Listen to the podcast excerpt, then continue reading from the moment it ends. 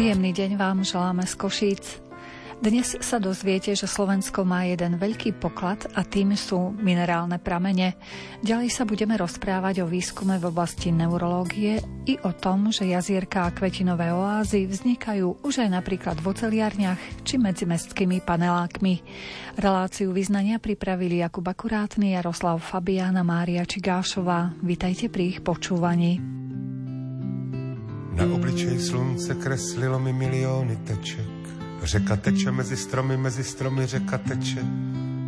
A já chodím, bloudím jako tichá řeka mezi lidmi všemi. Hledím k zemi, co mě čeká, co mě asi čeká v zemi. Podzemní prameny, potoky neznámé, slova jsou znamení, významy neznáme, hledáme kořeny. Nic o nich nevíme, bloudíme v podzemí, podzemí bloudíme marně a přece.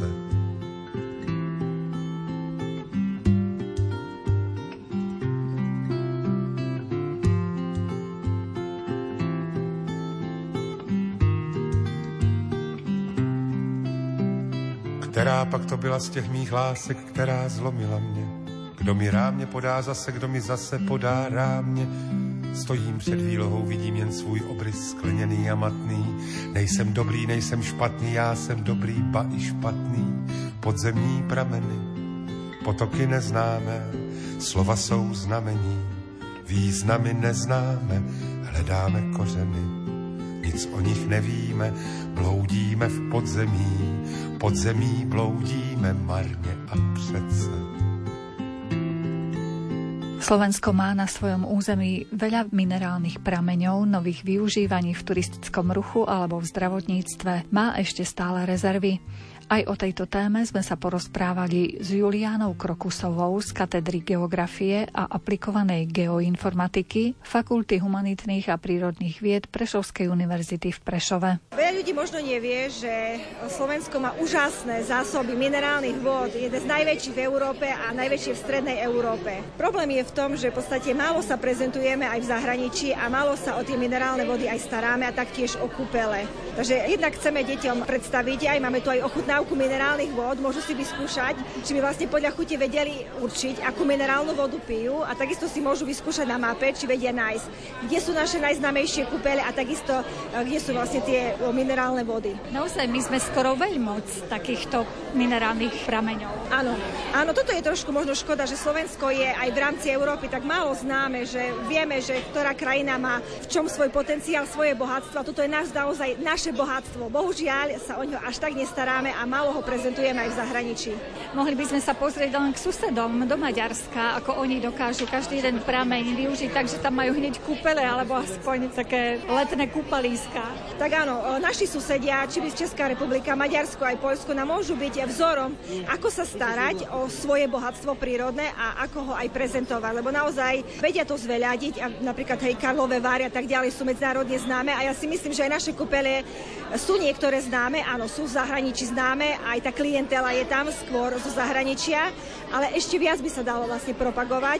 A taktiež si myslím, že bolo by vhodné, aby aj viac boli tie kúpele dostupnejšie pre Slovákov, pre vlastne ľud, ktorý tu býva, ktorý tu žije a pracuje, aby si ich mohli dovoliť nie len vtedy, keď sú už veľmi chorí a majú vlastne nalomené zdravie, ale aj ako taký spôsob nejakej regenerácie. Podľa mňa si to Slováci zaslúži, aby mali vlastne prístup k tým kúpeľom. Taký týždňový pobyt v kúpeľoch za nejaký normálny normálny poplatok, aby si to bežný človek mohol dovoliť. Áno, ja si myslím, že naozaj toto by mala byť aj možno taká nejaká idea, ktorú by možno aj vláda alebo tí ľudia, ktorí tom rozhodujú, mohli si nejak tak osvojiť, že naozaj sprístupniť aj tie kúpele pre svojich občanov, pre ľudí a možno aj viac propagovať naozaj aj v zahraničí, ale aj urobiť ich dostupnejšie vlastne pre ľudí. Naozaj niekedy je smutné, že sme nechali niektoré kúpele až úplne zaniknúť. Áno, je to naozaj, ja by som povedala, že naozaj je to až hriech, že veci, ktoré fungovali, sme nechali vlastne schá chátrať, zničiť. V podstate budovy chátrajú, zarastajú trávou a nejde len o to vlastne, že tie minerálne pramene sa neužívajú, kúpele sa nepoužívajú, ale mnohé tie budovy majú vlastne aj historickú, architektonickú hodnotu a vlastne e, tým celé ten prostredie degeneruje. Aj celý ten región upadá, lebo naozaj, keby tie kúpele v tom regióne, možno tie kúpele, ktoré nemajú taký až medzinárodný charakter, alebo sú tak známe, ale skôr majú ten regionálny a lokálny charakter. Ja myslím, že tie by sa mali práve že zveľadiť a povznieslo by sa celý región. Ďalšie pracovné príležitosti a prichádzali by hostia, možno aj z zahraničia, takže naozaj by to šlo k prosperite. Áno, áno, je tam ako istá aj prepojenosť toho cestovného ruchu, kúpeľníctva, ďalších služieb, takže ja si myslím, že ten región by sa pozdvihol a to zamestnanie by našli aj viacej ľudia aj v iných sektoroch, ktoré sú prepojené práve na to kúpeľníctvo.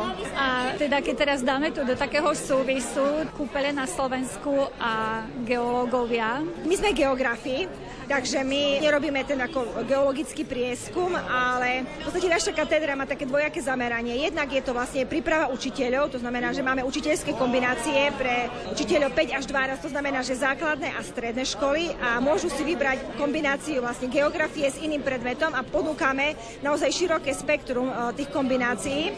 A potom máme aj neučiteľský smer, geografia aplikovaná geoinformatika. A to sú takí skôr odborníci, ktorí idú potom do štátnej správy, samozprávy. To sú práve tí ľudia, ktorí tomu rozumejú a ktorí by vlastne boli prínosní práve v tom rozhodovacom procese. Robíte na vašich pracoviskách aj nejaký výskum? Každý z nás, z tých zamestnancov, má svoju špecializáciu, ktorej sa venuje.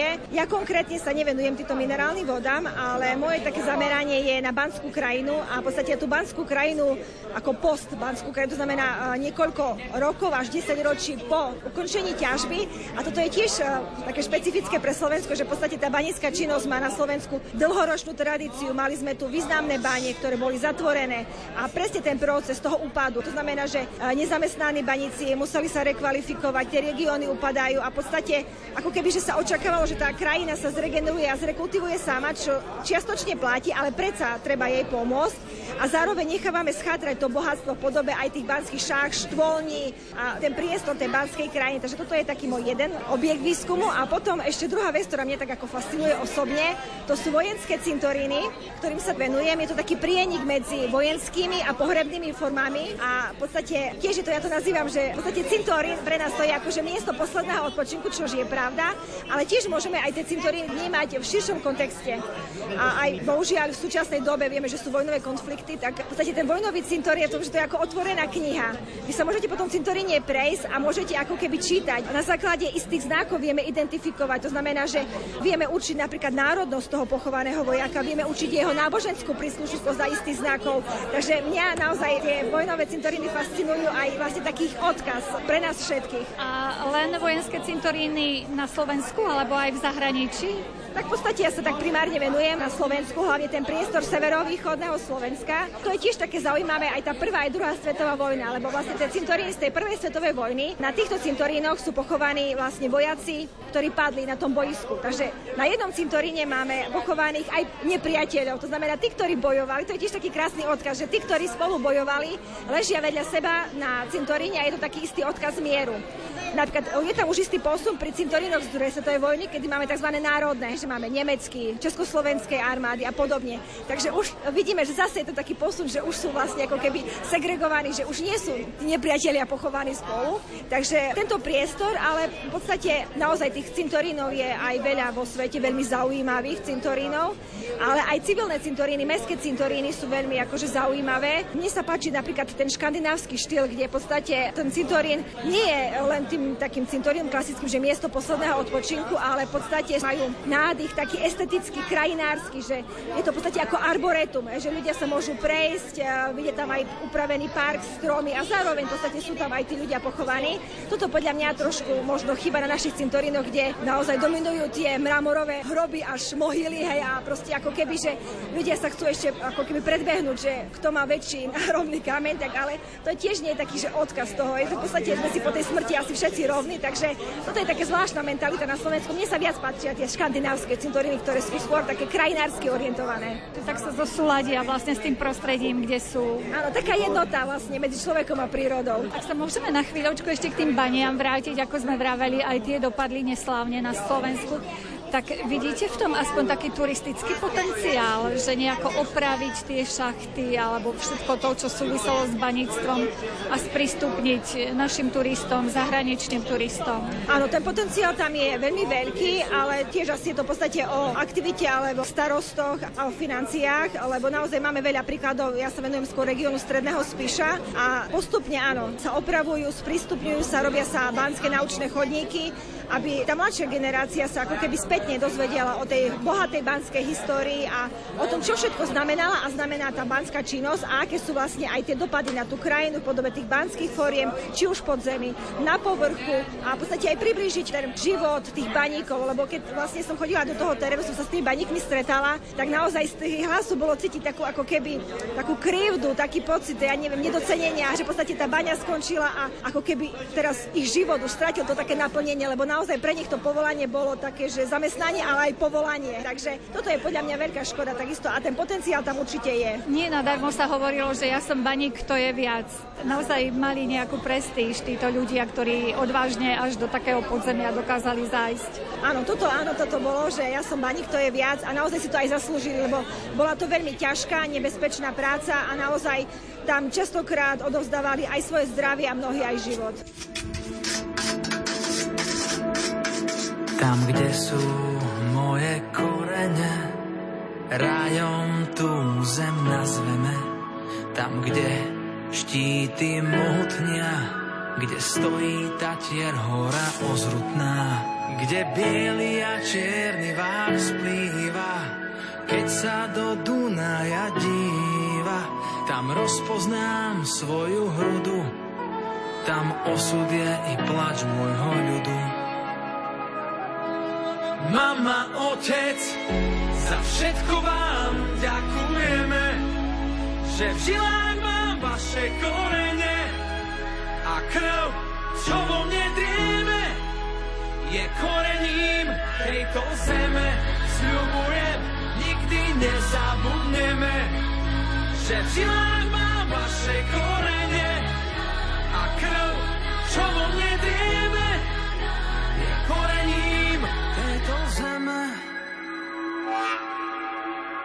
rodnú reč krásou nazveme, v nej človeče máš svoje ľúbenie, kde striehnú orly tatranské a dvom záleží na láske, kde pastieri pod nebom líhajú, kde fujary po horách hrávajú.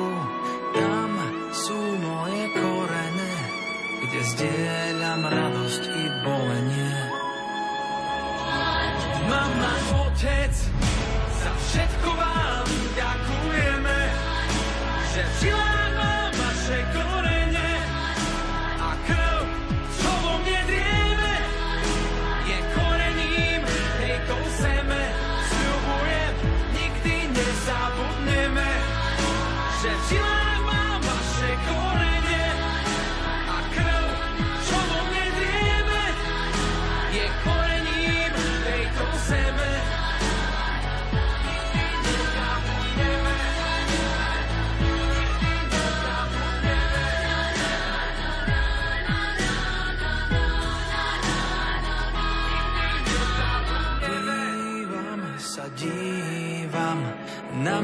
miesta, kde som raz bol. Už snívam, či splývam. Odetý farbami hôr, mama, otec, za všetko vám ďakujeme, že v žilách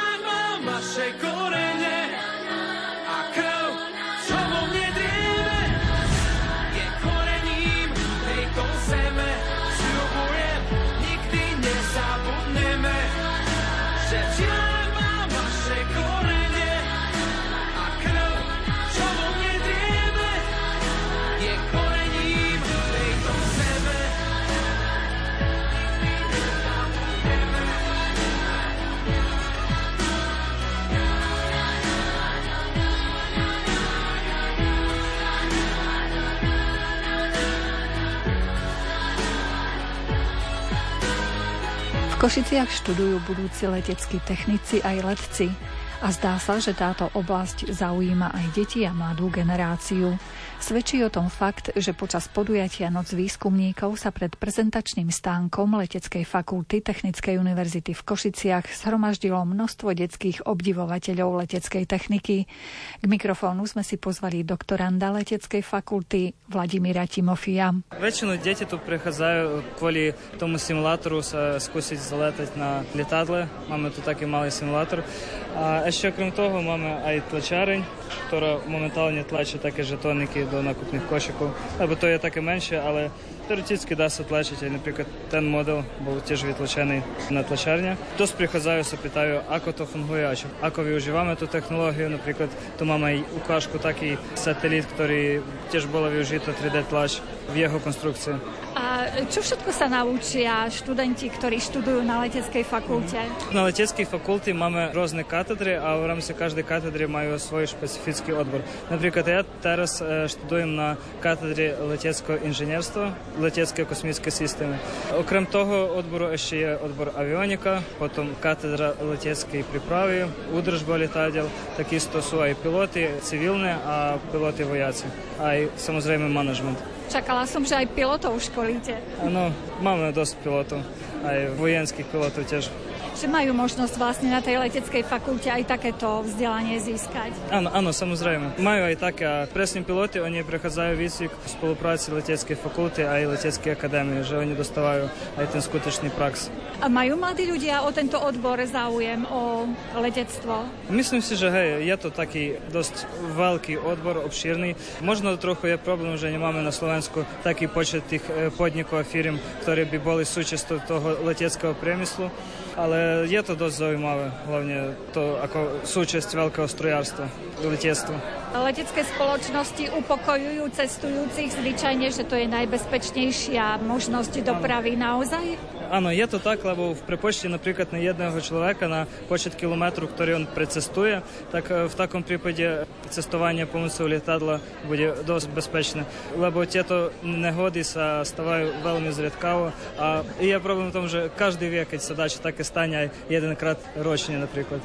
Stačí, že spadne jedno lietadlo so 100 cestujúcimi a vieme to všetci. Áno, áno, presne toto, každý deň chodí kopec lietadiel, ale tak každé prichádza po pohode.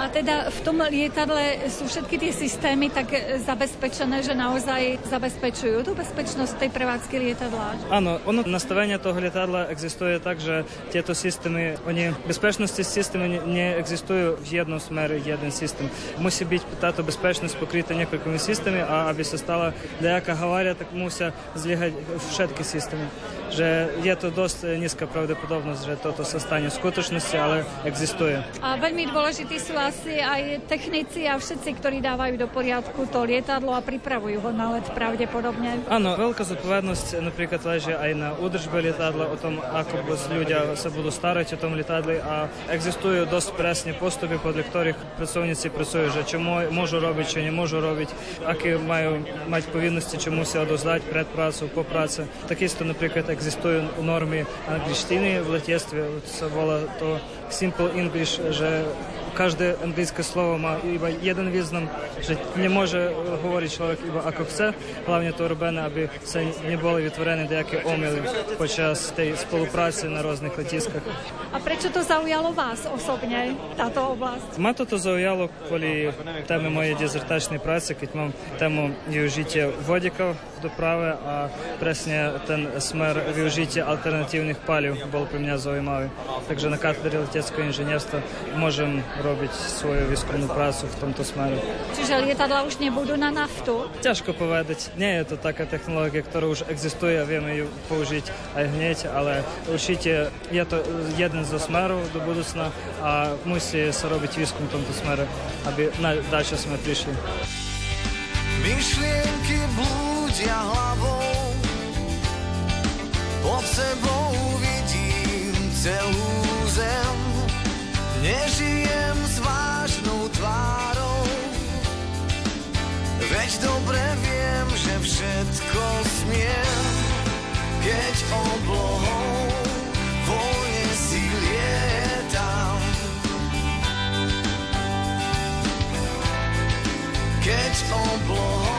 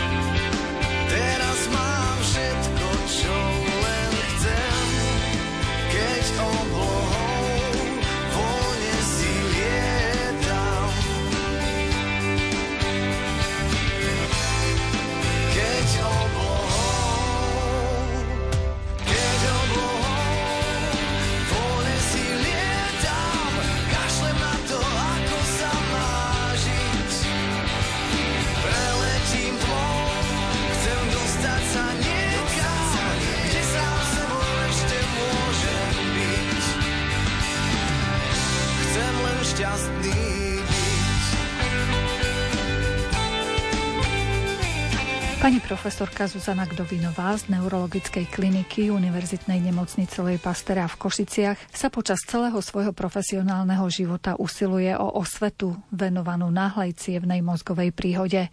Zúčastnila sa na množstve podujatí, kde mohla širokú verejnosť upozorniť na jej prvé príznaky a vysvetlila, ako majú príbuzny postupovať, aby sa pacient čím skôr dostal do nemocnice k odborníkom. Pani prednostka Zuzana Gdovinová bola pred časom aj hosťou v našom úvehovore, kde odpovedala aj na otázky našich poslucháčov. Dnes sa od nej dozvieme veľmi veľa zaujímavostí i o výskume v oblasti neurológie. Náš rozhovor sme začali pri téme, ako si udržať mozog zdravý.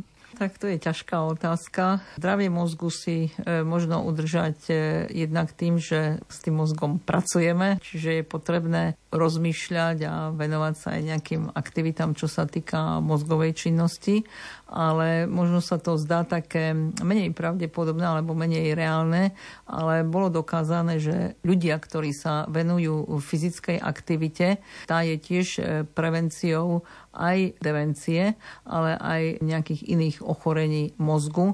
A takisto fyzická aktivita a cvičenie je prevenciou aj vertebrogénnych ochorení, ktoré sú veľmi časté. Hej, v dnešnej dobe ľudia majú sedavý spôsob zamestnania, málo sa hýbu, málo cvičia a e, to vedie ku mnohým problémom, ktoré sú odstrániteľné práve tým, že by sa teda viac venovali fyzickej aktivite seniorom mnohokrát radia, aby luštili krížovky napríklad, alebo nejaké sudoku, aby riešili. Má to vplyv potom na ich zdravie mentálne? Sú na to rôzne názory. Niektorí psychológovia tvrdia, že to je taká mechanická činnosť a že nejak to teda tie kognitívne funkcie nerozvíja ale určite ja osobne si myslím, že predsa len ich to nutí trošku myslieť, ale okrem teda luštenia kryžoviek a tak eh, mohli by sa teda venovať aj tomu, že by viac teda sledovali nejaké relácie alebo sa snažili vzdelávať v nejakých eh, oblastiach. Eh, však existujú univerzity tretieho veku a podobne, takže možno tie kryžovky, ale aj niečo viac k tomu. Viem, že dosť často sa spomína hliník ako taký negatívny prvok na zdravie nášho mozgu. Sú to mýty, alebo zakladá sa to na pravde? Hliník môže teda mať škodlivý účinok, preto dnes aj sa upúšťa od toho, aby tam všade, kde hliník bol a kde, ja pokiaľ viem, sa nachádzala aj v nejakých riadoch a nádobách a podobne, aby sa teda nepoužíval, pretože má teda negatívny vplyv. A čo ešte, aké látky sú také nepriaznivé pre človeka, že môžu ovplyvniť zdravie jeho mozgu? Určite vplyv na zdravie mozgu má aj strava. Hej. Naša taká slovenská strava je dosť e, založená na takých e, e, viac mastných jedlách, na jedení udenín, ktoré asi nie sú tá najšťastnejšia kombinácia. Mne sa veľmi páči, keď pacienti od nás odchádzajú, napríklad pacienti po cievnej mozgovej príhode, a kolega, ktorý sa u nás e, venuje trošku viac problematike demencií, začal už do prepušťacích správ písať a odporúčať stredomorskú stravu. Ale naozaj tá strava, ktorá je založená na zelenine, na rybách a taká ľahšia strava je určite prevenciou cievnych ochorení mozgu a preto asi by sme sa mali vyhybať tej takej našej ťažkej klasickej strave s množstvom tukov, ktoré sú obsiahnuté v potrave a takisto veľa sladkých teda jedál a nápojov takisto e, nepôsobí veľmi e, pozitívne. A možno keď hovoríme o tých jedlách, zase sa vrátim k tomu, čo bolo na začiatku. Dnes ľudia sa málo venujú tej fyzickej aktivite a napríklad u nás pacienti po cievnej mozgovej príhode robíme v tom aj aj výskum, ale tie výsledky zatiaľ ešte nemáme, lebo nie je dostatočne veľký súbor, ale sme videli, že tí pacienti, ktorí odišli domov a akože ich šetrili doma, aby sa nehýbali, aby sa im, nedaj Bože, niečo nestalo, tak keď prišli na kontrolu s poloročným odstupom, e, boli na tom horšie ako pacienti, ktorí sa venovali fyzickej aktivite. Niektorí z nich dokonca aj na odporúčanie našej psychologičky chodili na kognitívne tréningy, tak bol veľký rozdiel medzi stavom tých pacientov, ktorí sa tomuto venovali a tým, ktorí sa tomu nevenovali. Takže určite pacient po cievnej mozgovej príhode áno, musí si dávať svojím spôsobom pozor, ale to neznamená, že ho teraz e, zo všetkého treba vyradiť a obskakovať.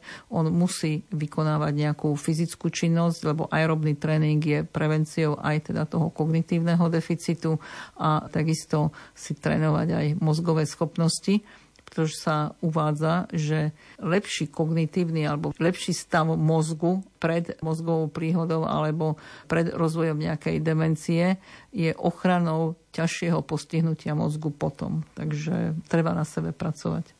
Je to také zaujímavé, že vy rovno s dietou pošlete človeka domov. Určite odporúčalo sa vždy pacientom, čo by mali, oni sa aj pýtajú, že čo môžu a čo nemôžu jesť, ale od istého bodu som spozorovala, že v našich prepušťacích správach sa táto veta objavila, ale ja nie som proti, lebo naozaj je to strava, ktorá je pre pacientov taká, aj pre nás všetkých, ale aj pre pacientov taká šetrnejšia a zdravšia. To, že by nám to napísal gastroenterológ, tak to by sme chápali, že nám neurologovia zakážu nejaké jedla, dokonca tak prísne. Nezakážu, odporúčia, vám to zdravšie. Áno, odporúčia zdravšie.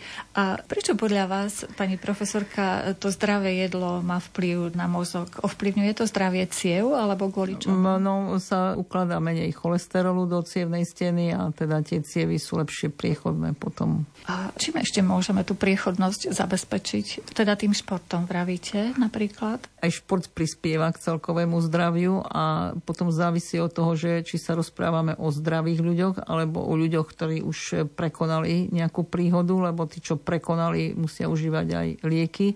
Takisto aj neliečený vysoký tlak môže viesť ku vzniku teda aterosklerózy, čiže ak niekto má vysoký tlak, mal by si ho liečiť. A toto je asi ten najväčší problém u nás, že si ľudia neliečia vysoký tlak. Vy ste spomenuli, že na vašom pracovisku sa realizujú aj nejaké výskumy. Ak už niektoré máte takto, že už aj uzavreté, môžete nám prezradiť, čo ste skúmali a s akým výsledkom? Teraz to posledné, čo kolega sledoval, výskyt poruch pamäti a poznávania, teda toho kognitívneho deficitu po cievných mozgových e, príhodách.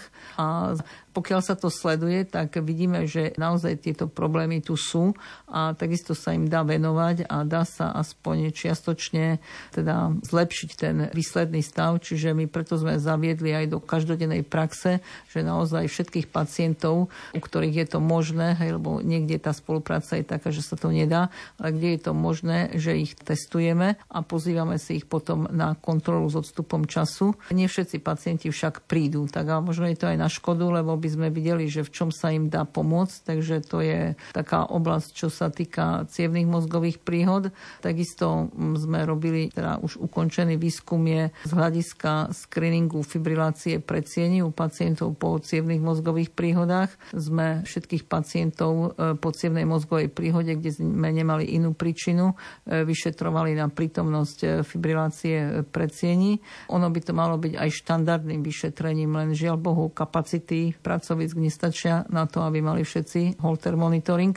Robili sme to teda z grantových prostriedkov a grantovými holtrami a sa teda zistilo, že ak intenzívnejšie pátrame po tej fibrilácii predsieni, dopátrame sa jej u väčšej časti pacientov. Pretože ak sa u pacienta s cievnou mozgovou príhodou nezistí príčina, hovoríme, že je to tzv. kryptogénna cievna mozgová príhoda, ale vtedy nevieme dať správnu prevenciu toho, aby sa cievna mozgová príhoda opakovala.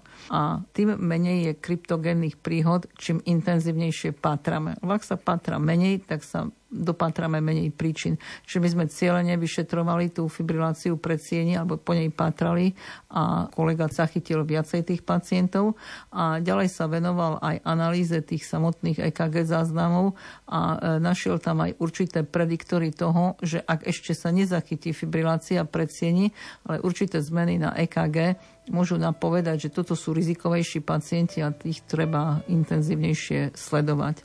Tak e, to je, čo sa týka cievných mozgových príhod, ale tak výskum robia kolegovia aj v iných oblastiach. Čo sa týka sklerózy multiplex alebo Parkinsonovej choroby, ale o tom určite by asi lepšie vedeli povedať tí, ktorí sa tomu viacej venujú. Vo svete je toľko rán, no svoju tvár si zachová.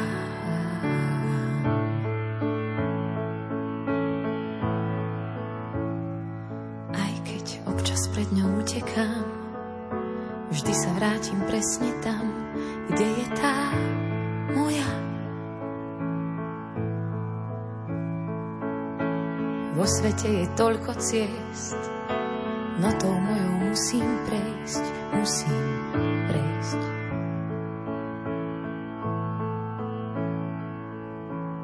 Do rohu ma zahnali moje vlastné obavy, na chvíľu ma dostali. Zachovám si svoju tvár, zachovám si svoju tvár. Ako cítiš, tak sa tvár, nepretváraj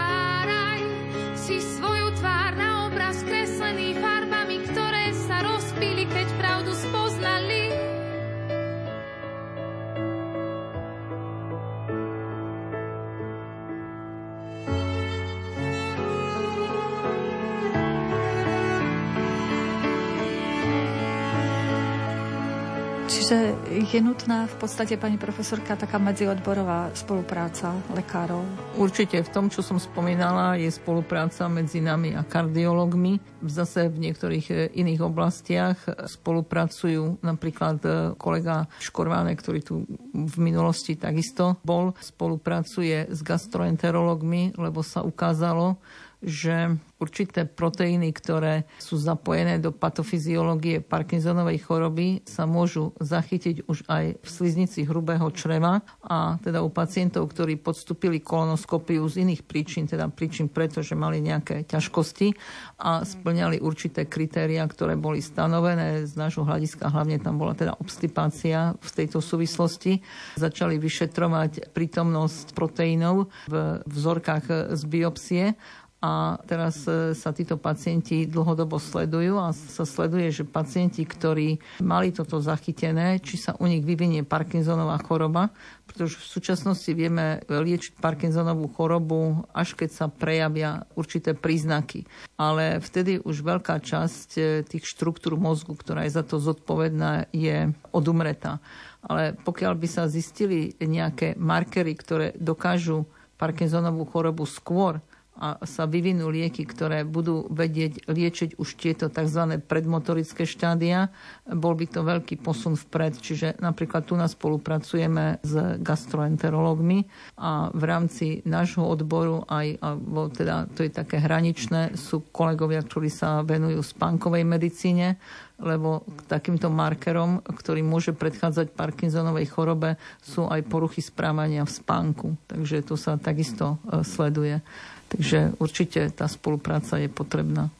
Aké napríklad správanie môže naznačovať, že môže ísť o vlastne ochorenie blížiace sa? Hovorí sa tomu REM behavior disorder, to znamená, že tí pacienti v spánku e, začnú akoby bojovať, byť takí nepokojní. Oni sami o tom nemusia vedieť, ale pokiaľ teda spia s nejakým partnerom, ktorý je pri nich, tak ten pozoruje tieto poruchy správania v spánku a samozrejme nie všetky musia rovno byť markerom neskoršieho rozvoja Parkinsonovej choroby alebo iných neurodegeneratívnych ochorení, ale práve k tomu slúži spánková medicína, aby sa zistilo, čo je príčinou takejto poruchy správania.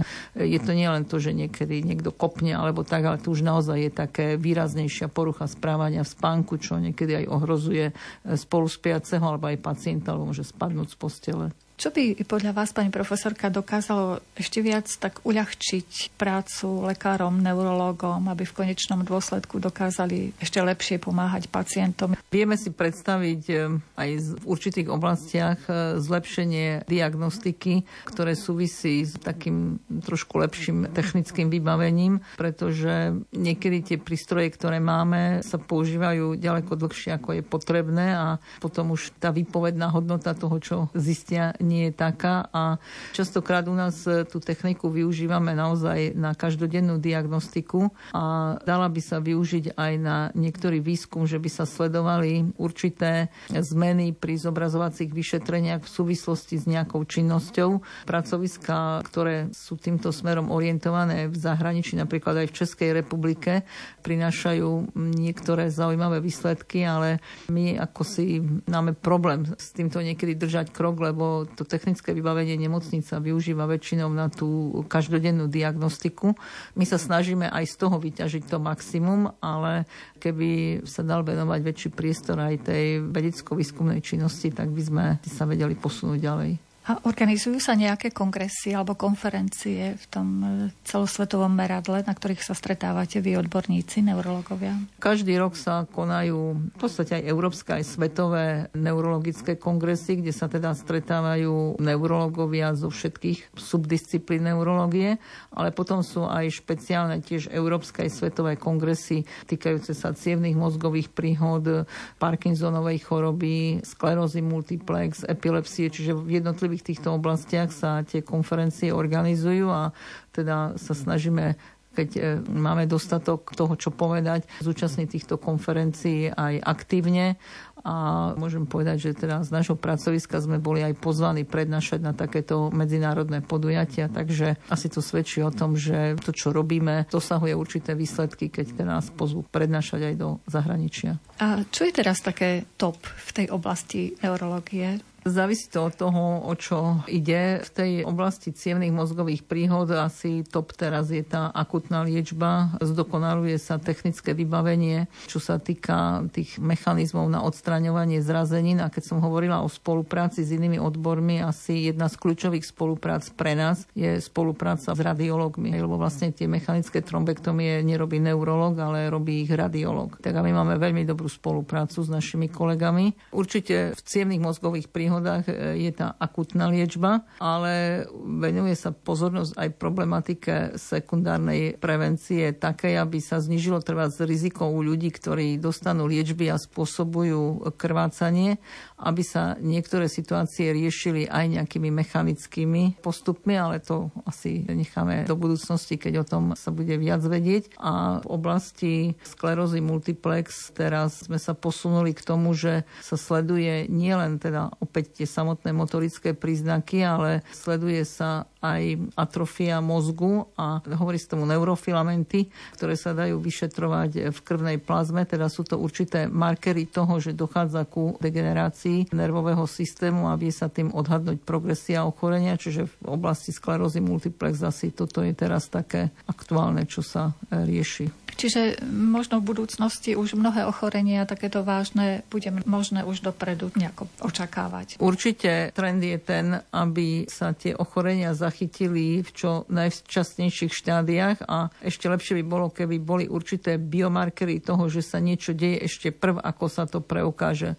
Lebo ak by sa ten proces dal zastaviť v tejto fáze, určite by sme vedeli predísť mnohým závažným komplikáciám týchto ochorení. Takže toto je asi taká vízia do budúcnosti. Tá tvár zrkadle je moja,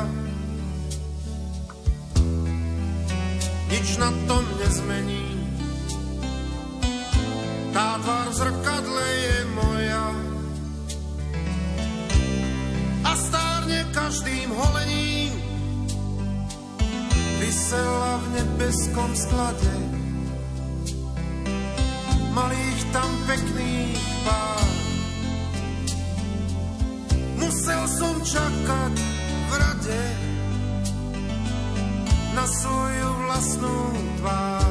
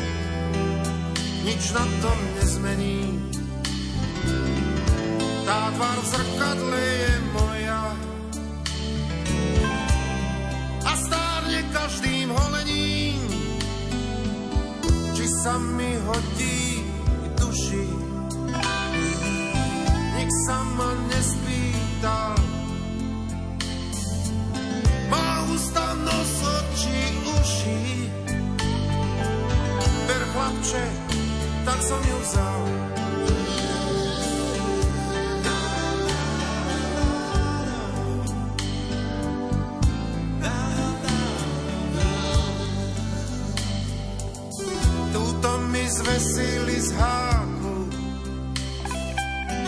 zlepenú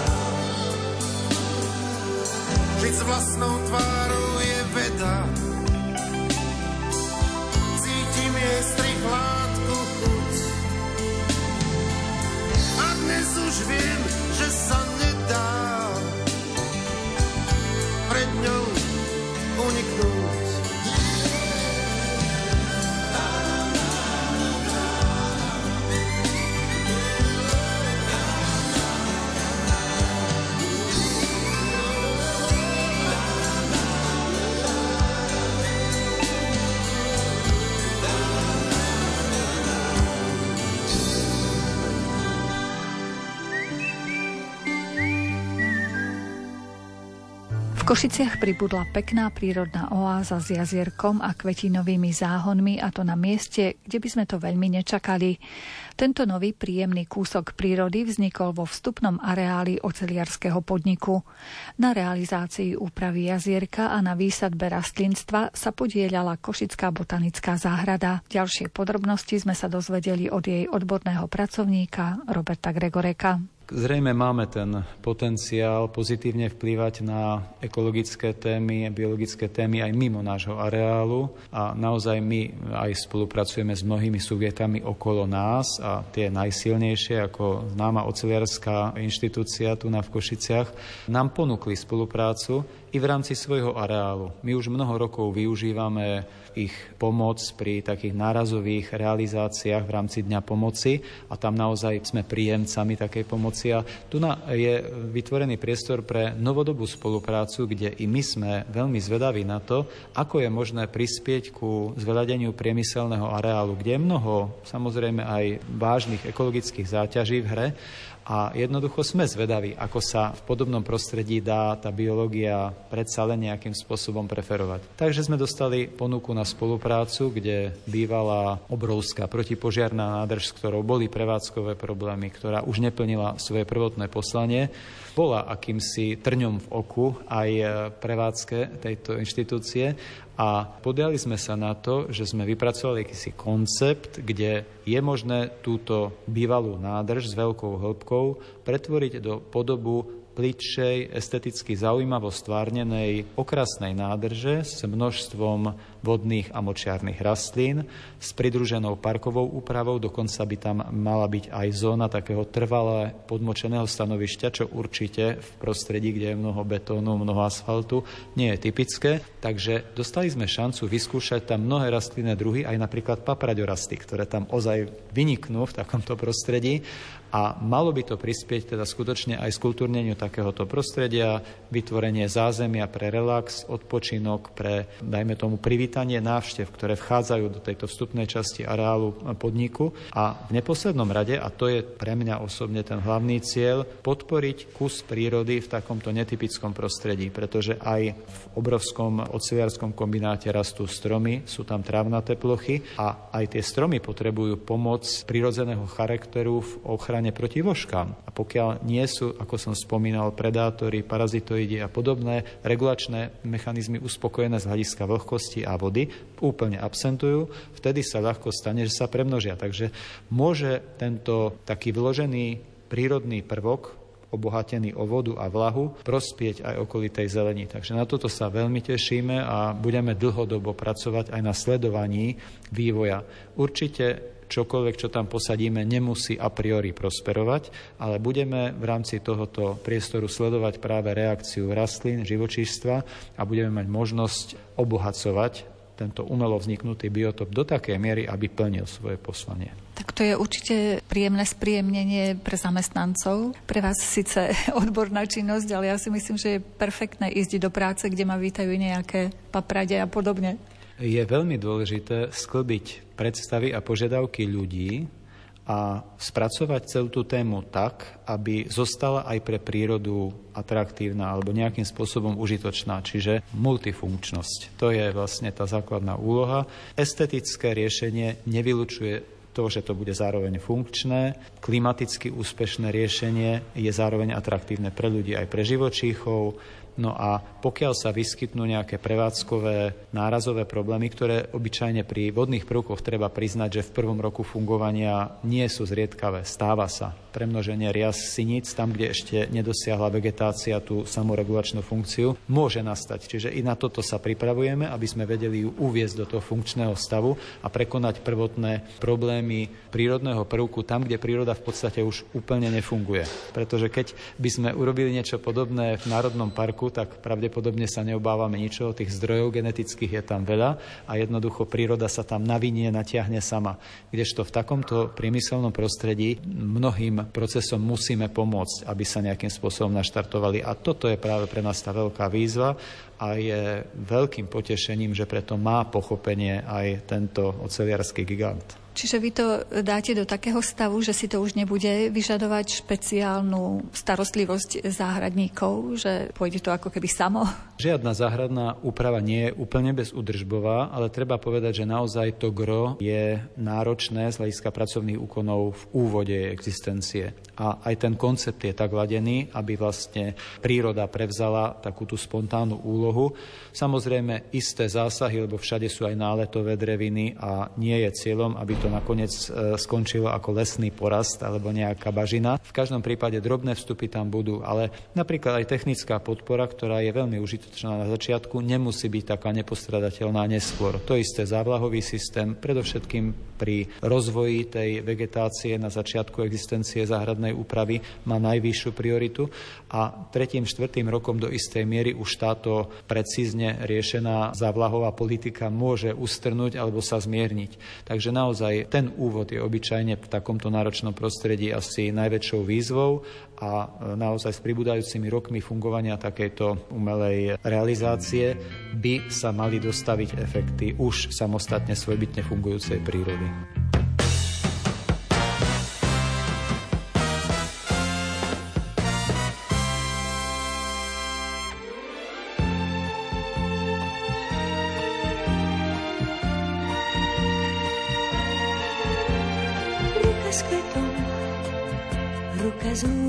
Vôňou.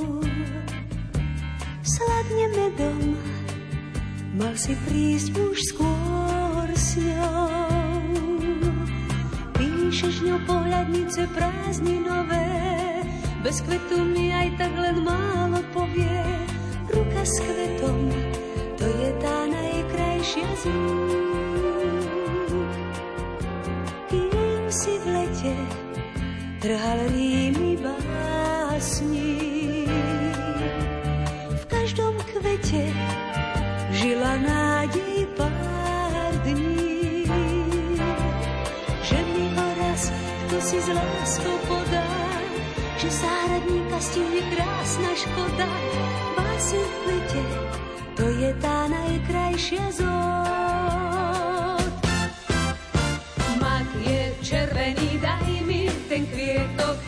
Viem, že ma máš rád. Z bielých upletiem stužku a vienok, žlté radšej nevráť.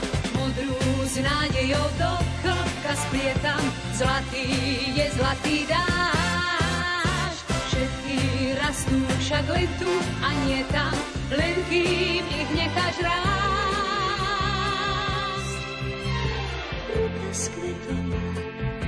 Ruka s lúčnou vôňou, sladne medom, mal si prísť už skôr s ňou. Píšeš ňou pohľadnice prázdninové, bez kvetu mi aj tak len málo povie. Ruka s kvetom, to je tá najkrajšia z rúk. Píšeš ňou pohľadnice prázdninové, bez kvetu mi aj tak len málo povie. Ruka s kvetom, to je tá najkrajšia z rúk.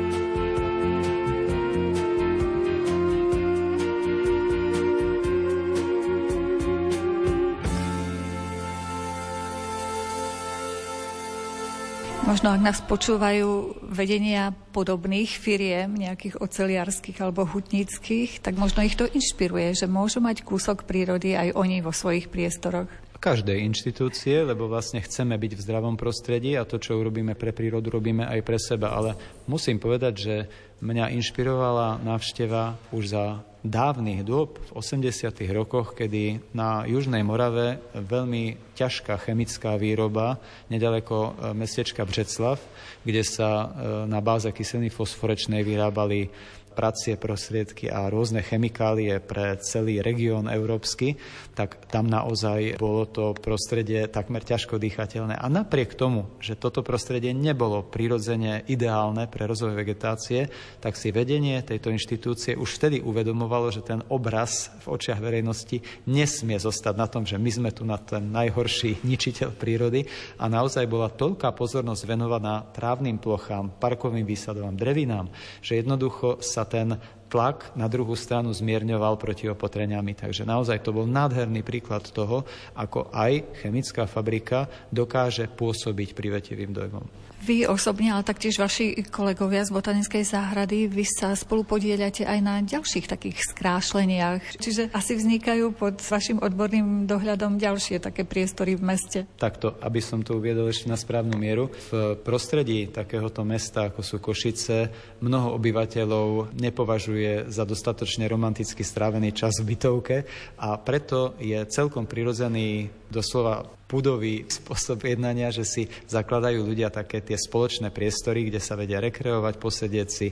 A komunitná záhrada, to je to, čo sa nás priamo dotýka, vznikli na viacerých miestach. V Košiciach bol som aj pri zrode jednej z prvých na KVPčku a veľmi ma to teší. A ma obyvateľia z miesta, ktoré Košičania poznajú ako Kiždyho dvor, oslovili a budeme predstavovať verejnosti tento priestor. Takže z toho mám obrovskú radosť, lebo sám som záhradkár, mám pre záhradkárov pochopenie, čiže nie je to len o profesionálnom pôsobení, ale aj o tom takom nadšenom, drobnom zahradkarčení a každý, kto má k tomu vzťah, kto si prilepší aj na svojom jedálnom lístku niečím z vlastnej produkcie, alebo jednoducho ho rekreuje, prináša mu potešenie niečo vlastné si dopestovať, preto ho mám pochopenie. Viem, poznám tento pocit a veľmi je mi to sympatické. Čiže okrem iného práve aj v tomto vnútro dvore staršej zástavby mesta Košic e, vzniká, alebo už vzniklo teda veľmi romantické miesto a je s obrovským potešením sledujem to nadšenie ľudí, ktoré nie je len náhodilé, ale je naozaj systematicky dlhodobo cieľene zveľaďované. Čiže tam si budú obyvateľia aj pestovať nejakú paradajku, papriku a podobne? Už si aj pestujú a je naozaj dojemné, že tie jednotlivé vyvýšené záhonky majú vždy svojho gazdu. Istým spôsobom to vyvoláva aj nejakú rivalitu medzi nimi, kto krajšie, kto zdravšie dopestuje. Majú ale aj také tie svoje spoločné priestory, kde sa schádzajú, kde si vymieňajú skúsenosti. Je to veľmi milá taká komunitná spolupráca. Vybudovali si zásobníky na vodu a nie hociaké. To skutočne nebolo asi jednoduché dielo. Teraz som videl, že vzniklo nové pódium na takéto podujatia, budú tam mať taký záhradný domček. Jazierko je pripravené na realizáciu, takže kopec zaujímavých nápadov a tým spoločným úsilím naozaj už preukazujú, že vedia dosahovať výsledky. Takže posadíme aj zo pár rastlín, ktorým prispela botanická záhrada, lebo naozaj podporovať podobné ušlachtilé úsilie, to je radosť. Takže zaznela ďalšia inšpirácia pre ďalšie slovenské mesta. Viete, že toho napätia a rôznych rozbrojov je medzi obyvateľmi veľa a toto je jedna z metód, ako prispieť ku zlepšovaniu medziludských vzťahov. O tom nie sporu. Čiže ľudia s podobnými záujmami, ktorí by inak naozaj v tom meste sa mohli cítiť stiesnenie. Nie každý má príležitosť uniknúť na víkend na svoju chatu alebo do svojej záhrady niekde na vidieku a mnoho ľudí tu na, nutne trávi ten čas. Čiže verejné priestory upravené k takémuto vyžitiu majú obrovskú hodnotu a treba to podporovať. Takisto sú to aj iné verejné priestory, lebo my sme nespomínuli dneska Mlinský náhon ako taký zázračný klenot mesta Košic, kde naozaj zasa určité spoločenstvo ľudí nadšených pre túto problematiku a ochotných venovať mnoho energie, vlastného času aj nejakých prostriedkov do zveladenia čohosi, čo inak bolo dlhé roky trňom v oku mnohým ľuďom, pretože naozaj Mlinský náhon kedysi nefungoval tak, aby sme mohli s tým byť my okolo bývajúci spokojní. Dnes už sa chodíme pozerať na volavky, ktoré tam nejakým spôsobom zavítajú, alebo aj dlhodobo už sídlia pomaly kačice, ktoré konečne našli priestor na svojich ostrovoch a tam v bezpečí relaxujú alebo vlastne nechajú sa obdivovať. Ryby, ktoré získali nové príležitosti na to, aby sa tam premnožili, zvyšila sa pestrosť aj toho vodného prostredia. Nádherný hmyz poletuje pozdĺž Minského náhonu a aj hľa, čo dojme sa svete, dneska ani komári neobťažujú v takej miere ako kedysi, pretože ten systém začína byť svojbytný a začína fungovať. Čas vyhradený pre reláciu vyznania uplynul, môžete si ju vypočuť v repríze v sobotu o 14. hodine. Na jej príprave spolupracovali zvukový majster Jaroslav Fabián, hudobný redaktor Jakub Akurátny a redaktorka Mária Čigášová. Ďakujeme vám za pozornosť a želáme vám pekný deň. Ty, kdo bloudíš sám a sám, a jejich špínou, smutkem dní a nudou línou, já tě znám. Kdo ztratil zpřízeň dám, kdo si lásce ustlal v hrobě, škodíš tím jenom sám sobě, že si sám